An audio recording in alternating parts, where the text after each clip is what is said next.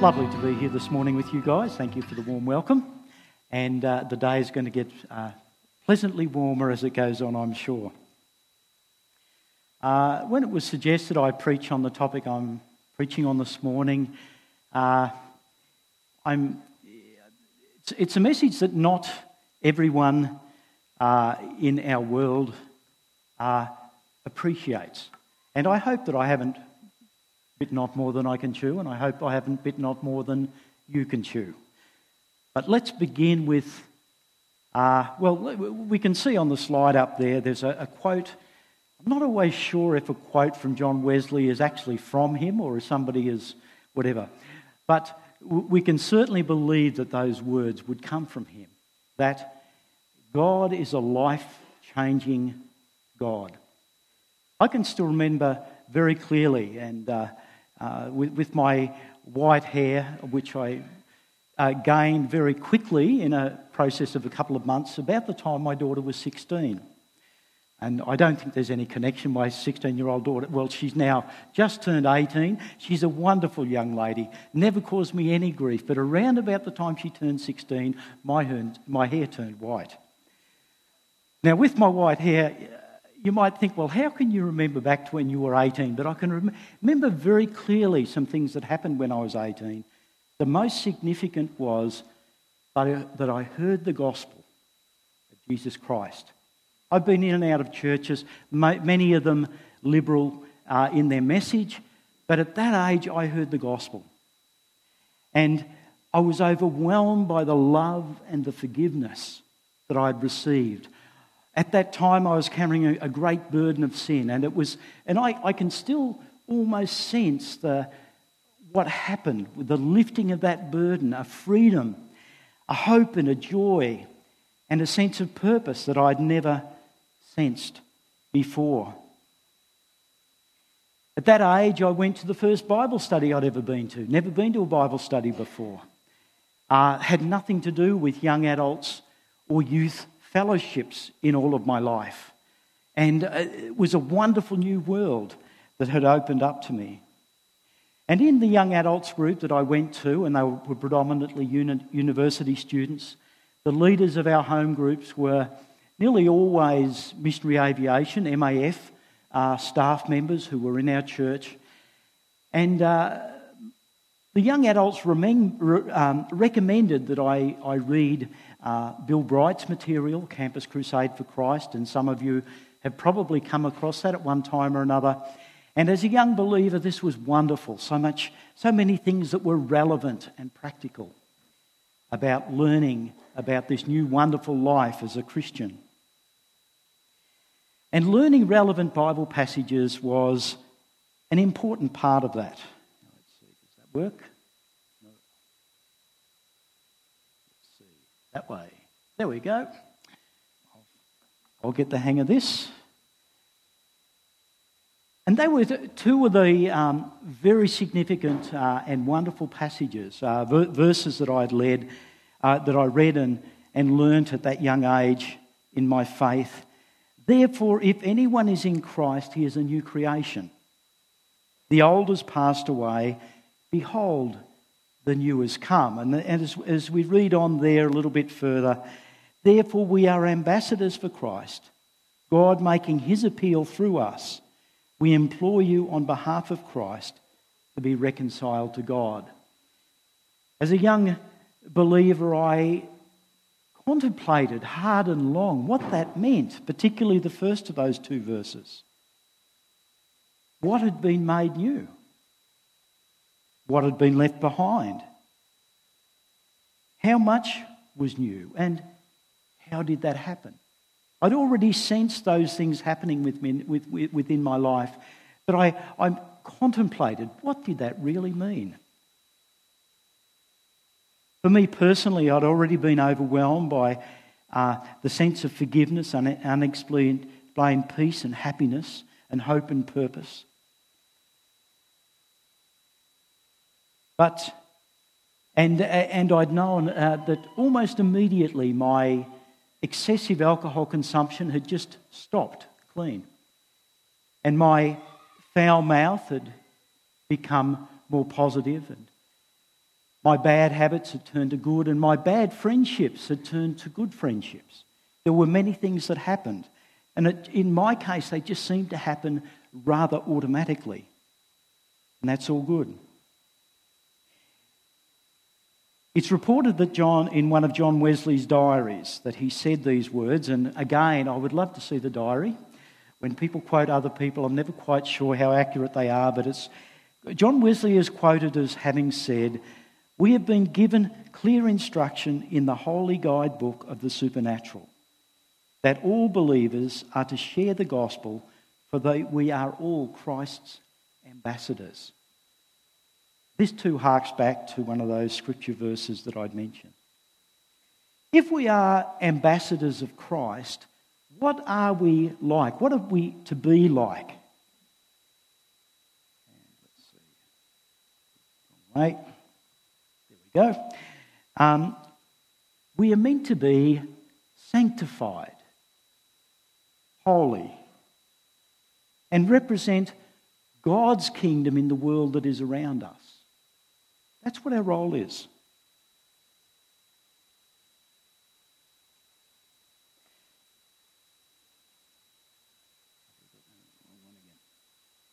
I will get the hang of this, I think.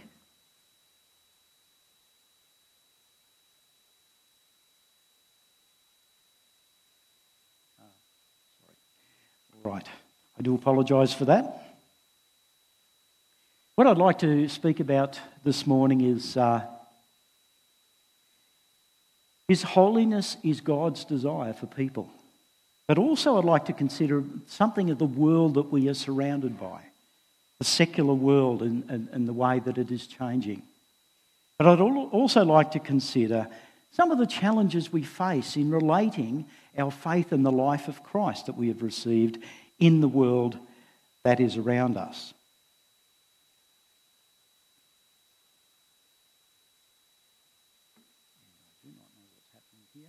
I need to lift it. Okay. So the first one is, holiness is God's desire for us.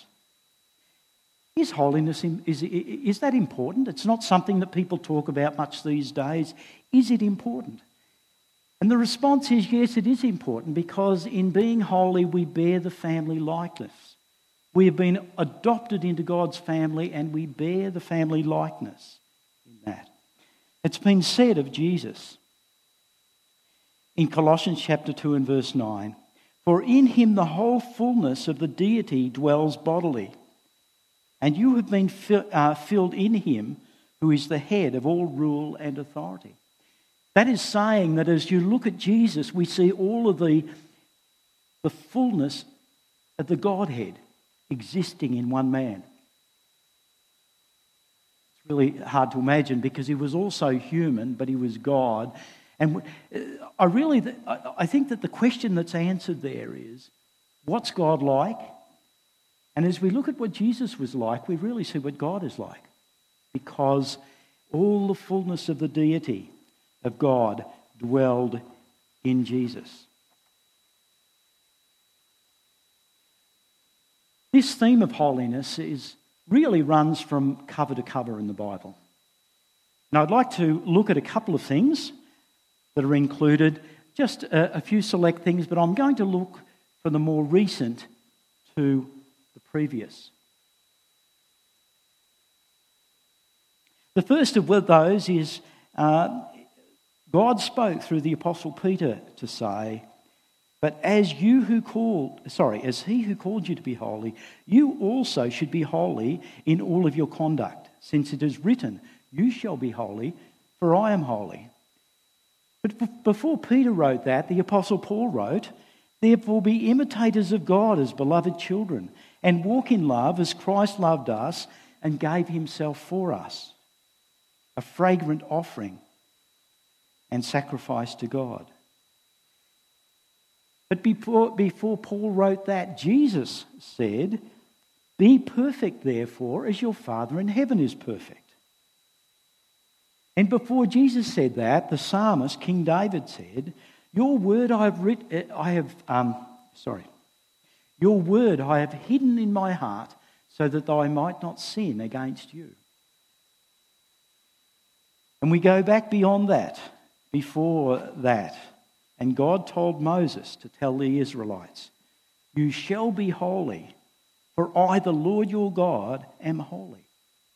This is not just an incidental thing. There's a very strong theme that runs through the Scriptures, and it all is saying the same thing.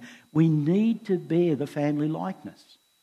If we are ambassadors for our Father in heaven, this is the character that is expected.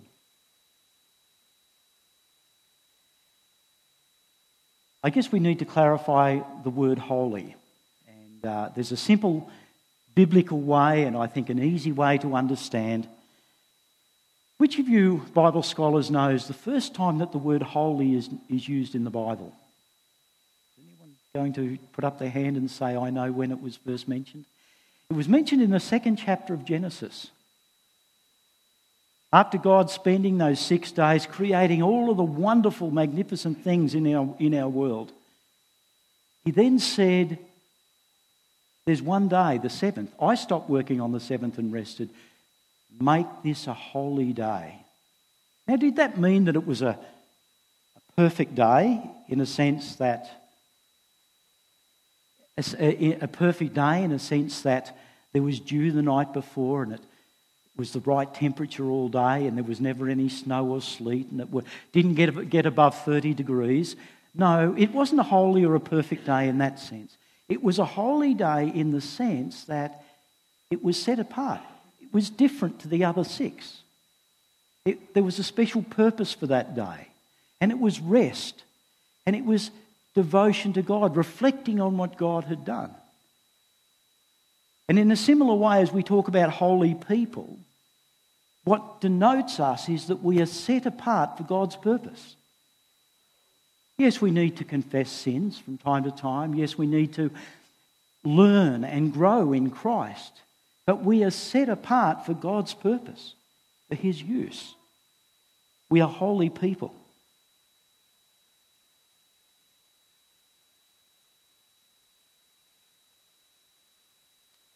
There are three things I'd like to mention now, and they, they, they are that holiness means a separation from ungodliness.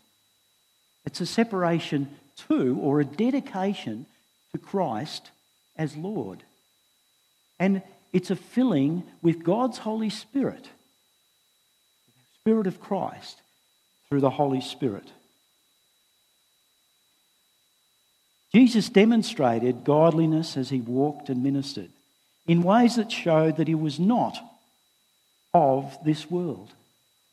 He was an ambassador to this world. He showed in halting the storm and the various miracles that he did and even the people that he associated with, that he was not of this world. He was separate from this world. He was, he lived as a man, but he lived separate. So a very good question we can ask ourselves from time to time, and this is in no way original, uh, what would Jesus do? As we're unsure about a situation, if Jesus showed the example, that question very often solves many problems. What would Jesus do in this situation? And he showed us many examples, and one in particular was how he resisted temptations. And we know in Matthew chapter four that Jesus confronted many temptations after forty days without food. And look, I don't, I, I've never been there. I'm sorry, I have never fasted for forty days. I would imagine I'd be a pretty unpleasant person to be around after forty-eight days of fasting, uh, fasting apart from God's wonderful grace. And food would be at the top of the, uh, at the top of my priority list at that point.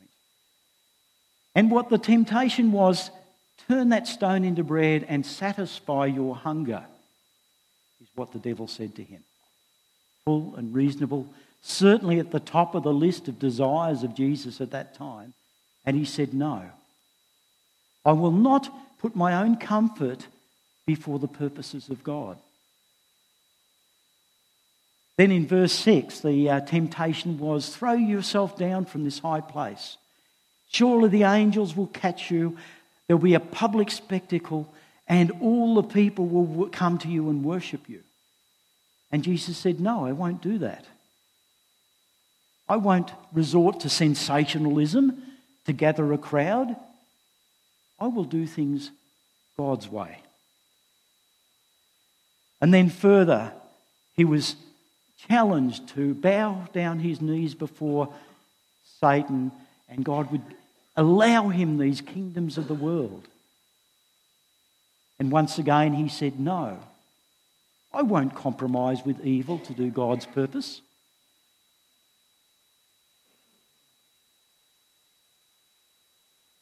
So the next is dedication to Christ as Lord. Our society has become very self-centred today, and many have almost reduced Jesus to a tablet to make you feel better.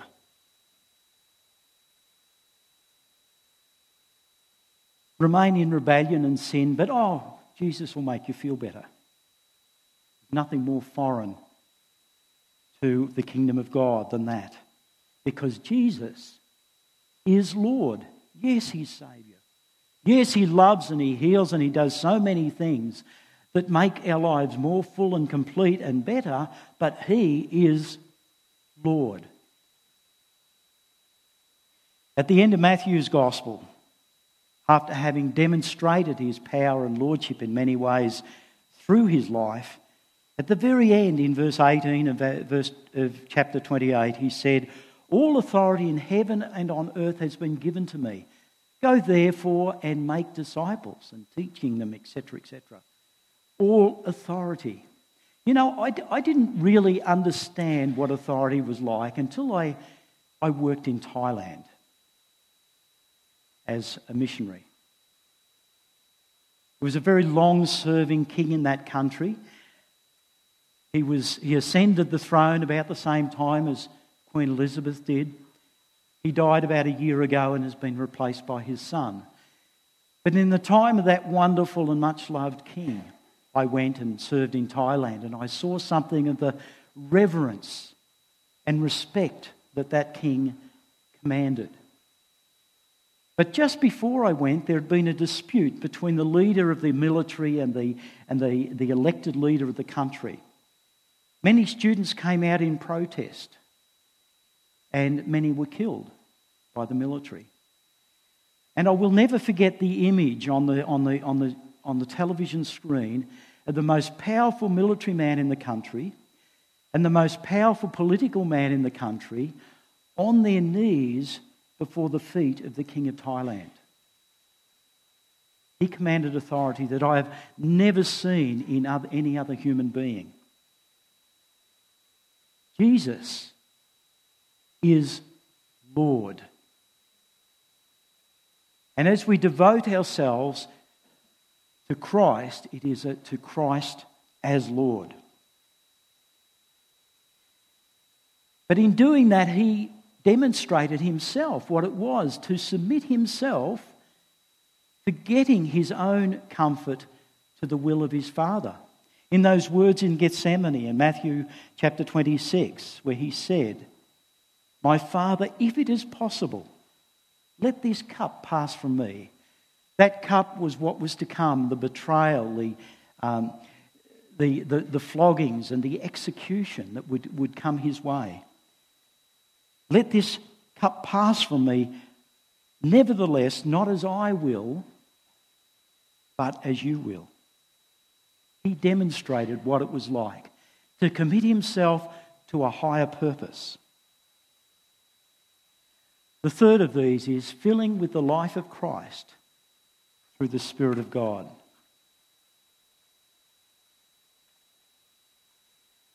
Wonderful words again by the Apostle Paul. "It is no longer I who live, but Christ who lives in me." And that's only done as the Holy Spirit is resident within our lives.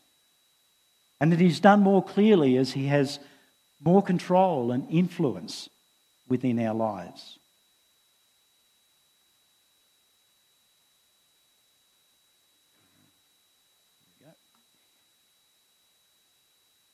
Holiness is not something that we build.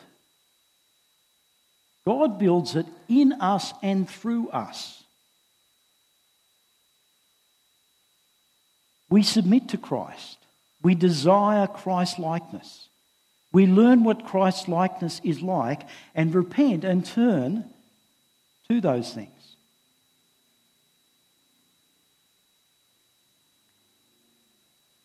Now, this can happen, of course, when we open ourselves to Christ's forgiving love, to what happened on the cross of Calvary. It can happen if we are in a crisis situation and, and sense our failure and cry out to Him afresh as Lord. It can happen every day as we realise that something of the dirt of the sin of this world is clinging to us. And we simply say, Lord, forgive me. Restore me to the fullness of your love and cleanse me afresh. Fill me with your Holy Spirit. This can happen many times in many situations. In Ephesians chapter five and verse eighteen, where the Apostle Paul t- urges to not be drunk with wine, but to be filled with the Spirit. That word is in a present, continual tense. It's not suggesting that it might happen once or twice or several times. The tense suggests that it's something that happens often, frequently, continually. As we realise that there's been a slipping or a failing, we reach out, cry out to Him afresh, and know that wonderful, fresh, empowering and anointing through His Holy Spirit.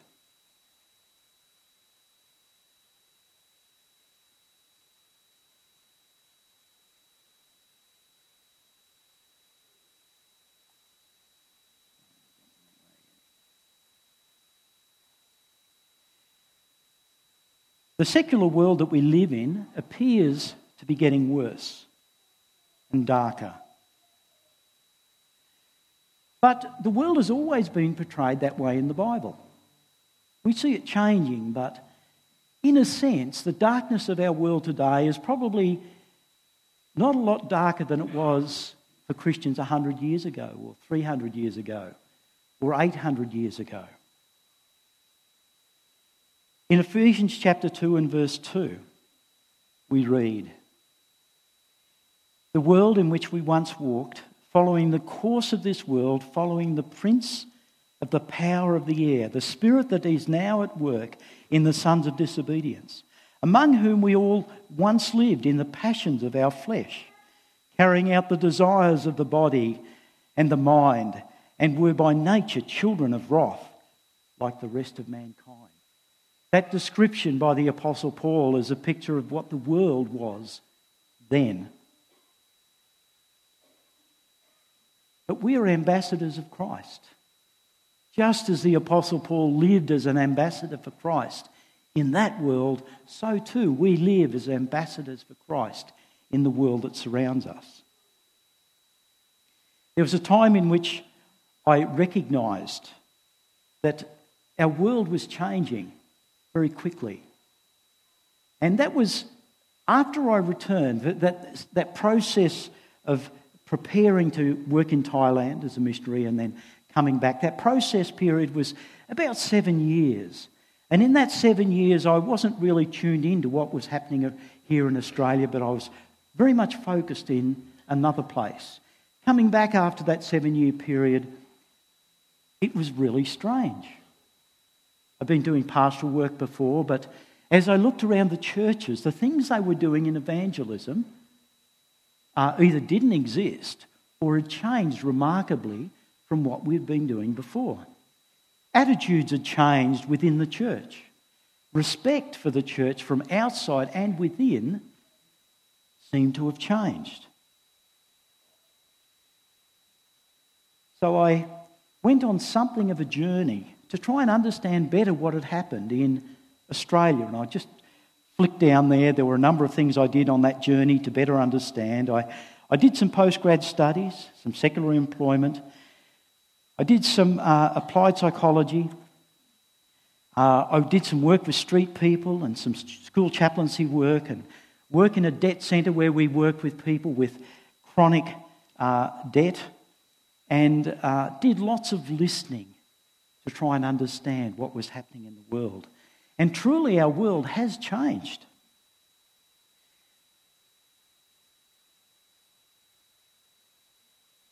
If any of you didn't know who Israel Folau was a year ago, I'm sure you know now. And there are probably people here that would say, well, he could have been a little more diplomatic or a little more gentle in what he said. But the fact remains there's something of a watershed of Christian liberty that is being tested uh, in our country at this time. But before that happened, Victoria passed legislation to approve euthanasia, and there'd been Christian debate on that issue for many, many years. Not long before that, the L G B T I uh, um, lifestyle had become, was, was said to become normal within our society. Before that, there was a demolition of freedoms of prayer and the Bible and religious teaching in public schools. And before that, going back, the promotion of evolutionary theories as proven historical fact. They are theories. Somebody wants to talk about them as a theory. I have no problem with that at all. But they became taught within our school system as established historical fact.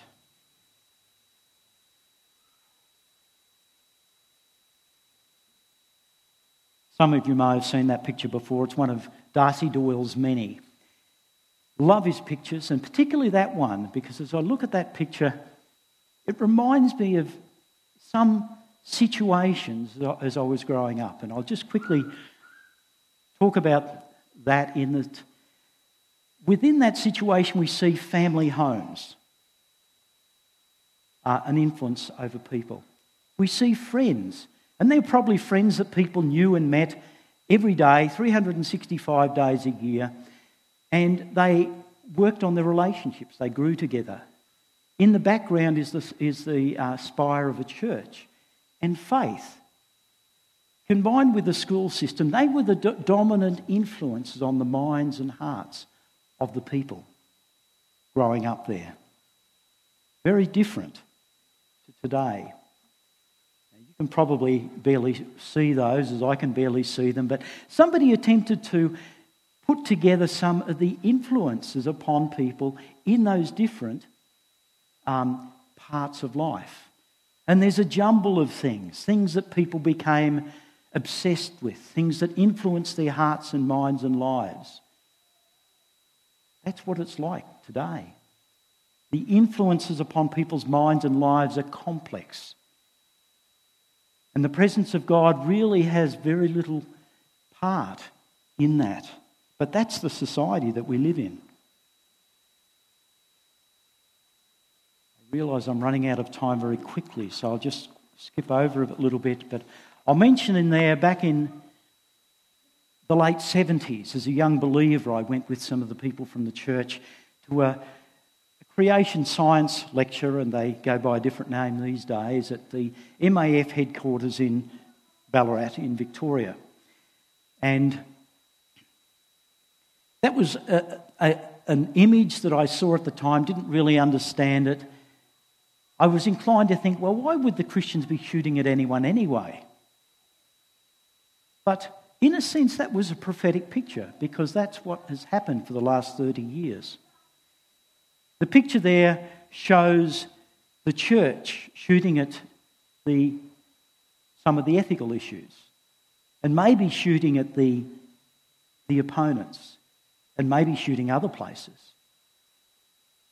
But the anti-God, the anti-Christians were sh- continually shooting at the foundation of our faith, biblical authority and creation, to destroy the character of God. And that has been such an influence in what has happened within our society today.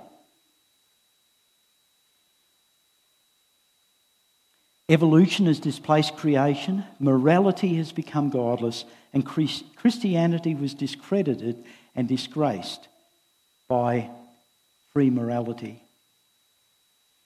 How do we respond to the world Come back to what I said before. We are ambassadors. We do not belong to this world. We belong to the kingdom of God and glory. But we live in this world and respond to it as God's representatives. The baseline is for people to consider what you say, in a sense, they need to, there needs to be some respect. Now, people will often let you speak, hear you out, but for them to consider what you've said, there needs to be some level of respect. For many people, that respect comes from a position or a qualification. For some, it comes from your character, or your caring, or your talent. Some people just need to know that you care about them.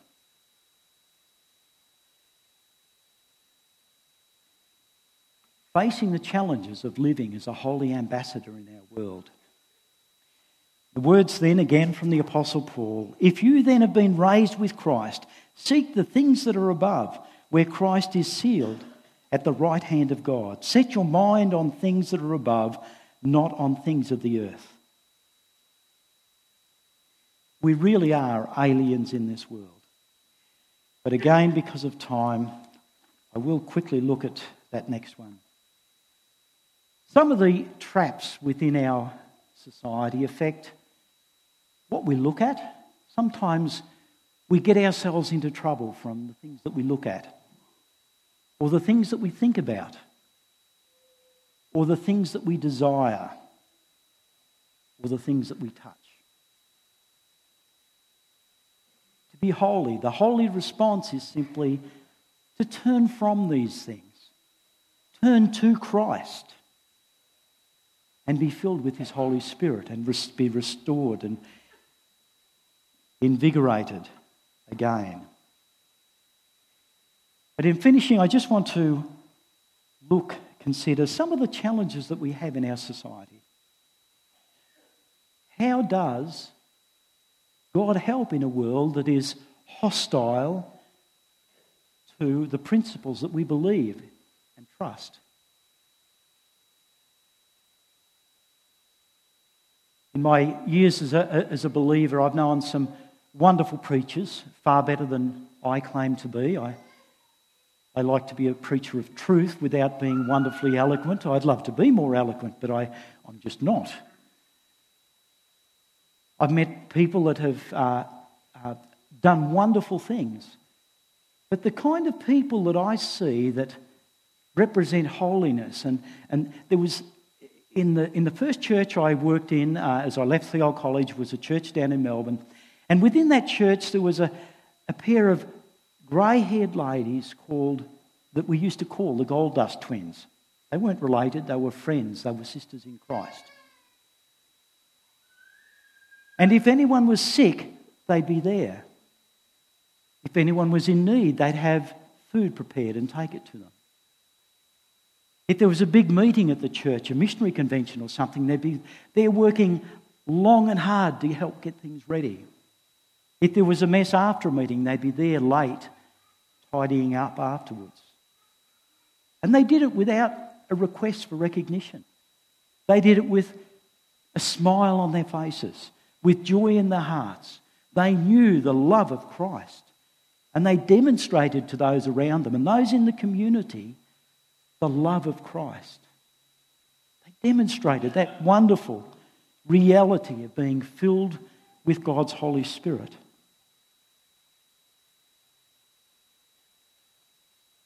Again, thinking of the world that we live in as being different to it, to ours, how do we live in the world without appearing to be judgmental? That was a question that I struggled with as a young believer, and I'd probably a Christian of about six months. And when I was in high school, what had been recommended me, to me by uncles was, before you do anything in life, get a trade. Doesn't matter what you do after that, but get a trade first. And so I left school and did a mechanics trade. I was an apprentice motor mechanic when I became a Christian. And I very quickly got flack from the guys that I worked for, because my foul mouth had changed and The things that I'd wanted to do is cha- had changed, and they mocked me somewhat for my change in life. But I was an ambassador there. How could I live as an ambassador in a hostile workplace? And the worst, in the workshop there wasn't a problem. Everyone was in different places. You were close to people but not too close. But the, the lunchroom was where it all happened. And if you've been in a trade situation, you would you would know that there are many men and possibly women who have rough and crude and derogatory stories to tell in the lunchroom. But down there in the Central Highlands of Victoria, where it was bitterly cold in winter, and winter seemed to last six or eight months, there in Ballarat, the uh, truck bay was called Siberia. Because when the wind blew from the south, it came straight from the south South Pole and it swept in through the truck bay, and anything that was damp seemed to get frozen. So the lunch place, the lunchroom was the place to be at lunchtime and morning tea time. And in a sense, you were captive to what was going on. And I I, I struggled with how do I be, do I, I don't want to listen to all the rubbish that's spoken of.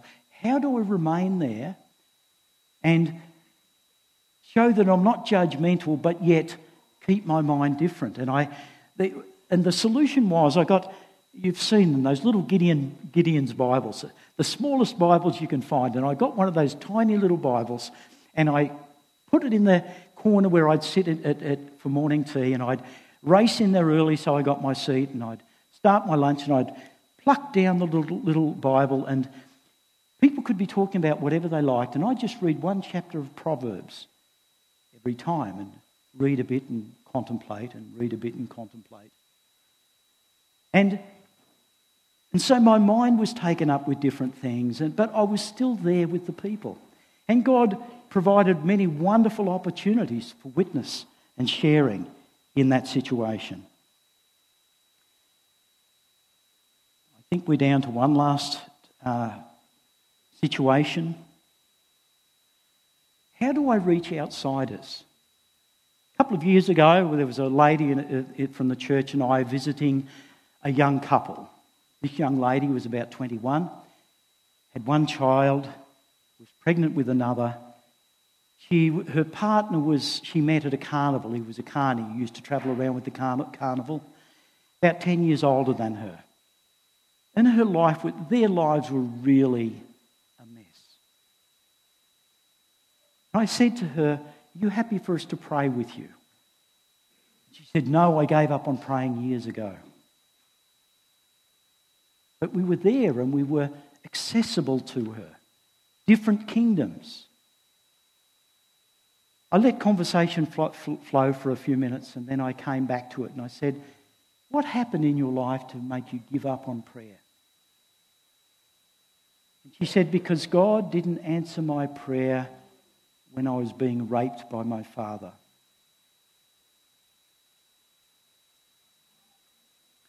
Certainly not what I'd expected.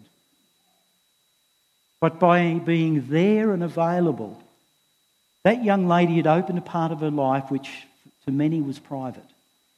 And we were able to speak into her heart and life something of God's love, God's sorrow at what had happened in her life.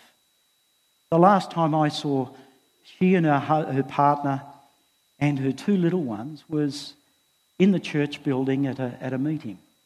Haven't seen them since. I don't know where they are now. But we can be available. We can be available. We are ambassadors for God's life in our world.